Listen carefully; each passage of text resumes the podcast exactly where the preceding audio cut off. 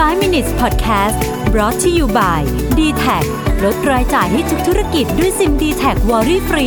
โทร 0881881678 สวัสดีครับ คุณอยู่กับรวิทยานุสาหะนะครับ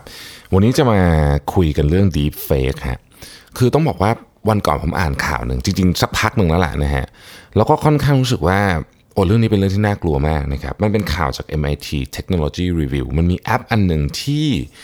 สามารถเหมือนกับว่าสมมติมีรูปผู้หญิงคนหนึ่งเนี่ยนะฮะสามารถเหมือนกับทำให้รูปผู้หญิงคนนั้นนะไม่ใส่เสื้อผ้าได้ โดยการเป็นแน่นอนไม่ใช่ตัวเขาเองแต่มันเป็น synthetic ขึ้นมา จากข้อมูลต่างๆ มี AI ทำนะครับซึ่งตอนนี้เข้าใจว่าแอปตัวเนี้ยไม่ได้อยู่ในใน mainstream แล้ว แต่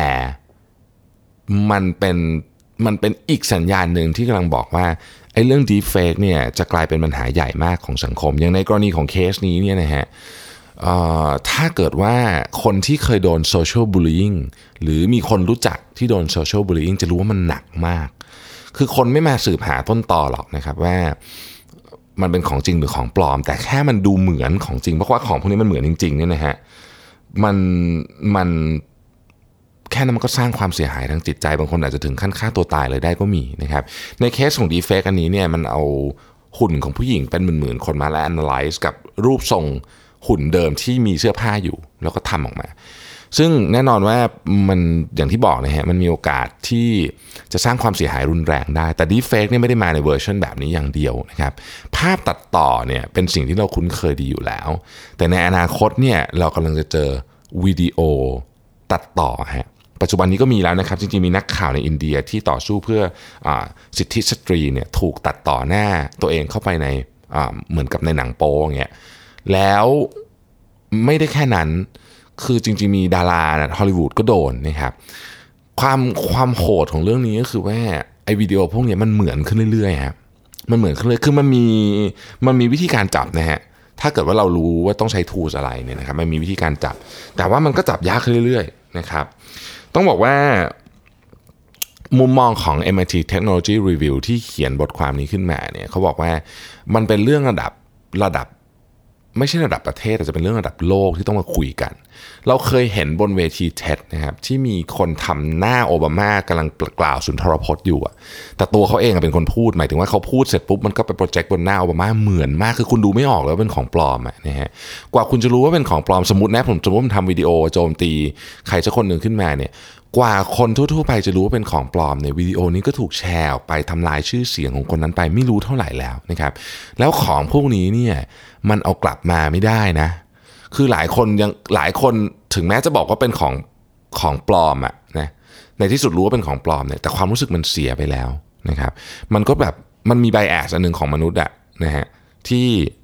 ชื่อว่า backfire effect ก็คือสมมติว่าอย่างอย่างเคสที่ผมยกไปคราวที่แล้ว คือสมมติมีดาราคนนึงโดนโดนข้อหา sexual harassment คนในทีมงาน ปรากฏว่าโอ้โหโลกโซเชียลก็ด่ากันเละไปหมดเลย ปรากฏว่าได้รับการพิสูจน์ทีหลังว่าเป็นเรื่องปลอมถูกปลุกขึ้นมานะครับ คนจำนวนมากก็จะยังไม่เชื่ออยู่ดี หรือรู้สึกว่าแบบสับสนไม่รู้เชื่ออะไรดี แต่รู้สึกแยกกับดาราคนนี้ไปเลย ไม่สามารถเอาความรู้สึกกลับคืนมาได้ นี่คือสิ่งที่น่ากลัวนะครับ backfire effect เนี่ยเป็นหนึ่งใน bias ที่มนุษย์มีนะฮะดังนั้น deepfake ตอนนี้เนี่ยมันไปหมดแล้วนะครับ เอาหน้าคนไปใส่ในวิดีโอ เอาหน้าคนไปใส่ในวิดีโอแล้วกล่าวคำพูดอะไรบางอย่างออกมาที่เหมือนเป๊ะเลยเนี่ยเหมือนคือเหมือนหมายความว่า AI เนี่ยมันจะไปวิเคราะห์หน้าคนนี้ที่พูดประโยคอื่นถูกไหมฮะเนี่ยอย่างในเคสโอบามาเนี่ยไปหาได้เลยใน TED Talk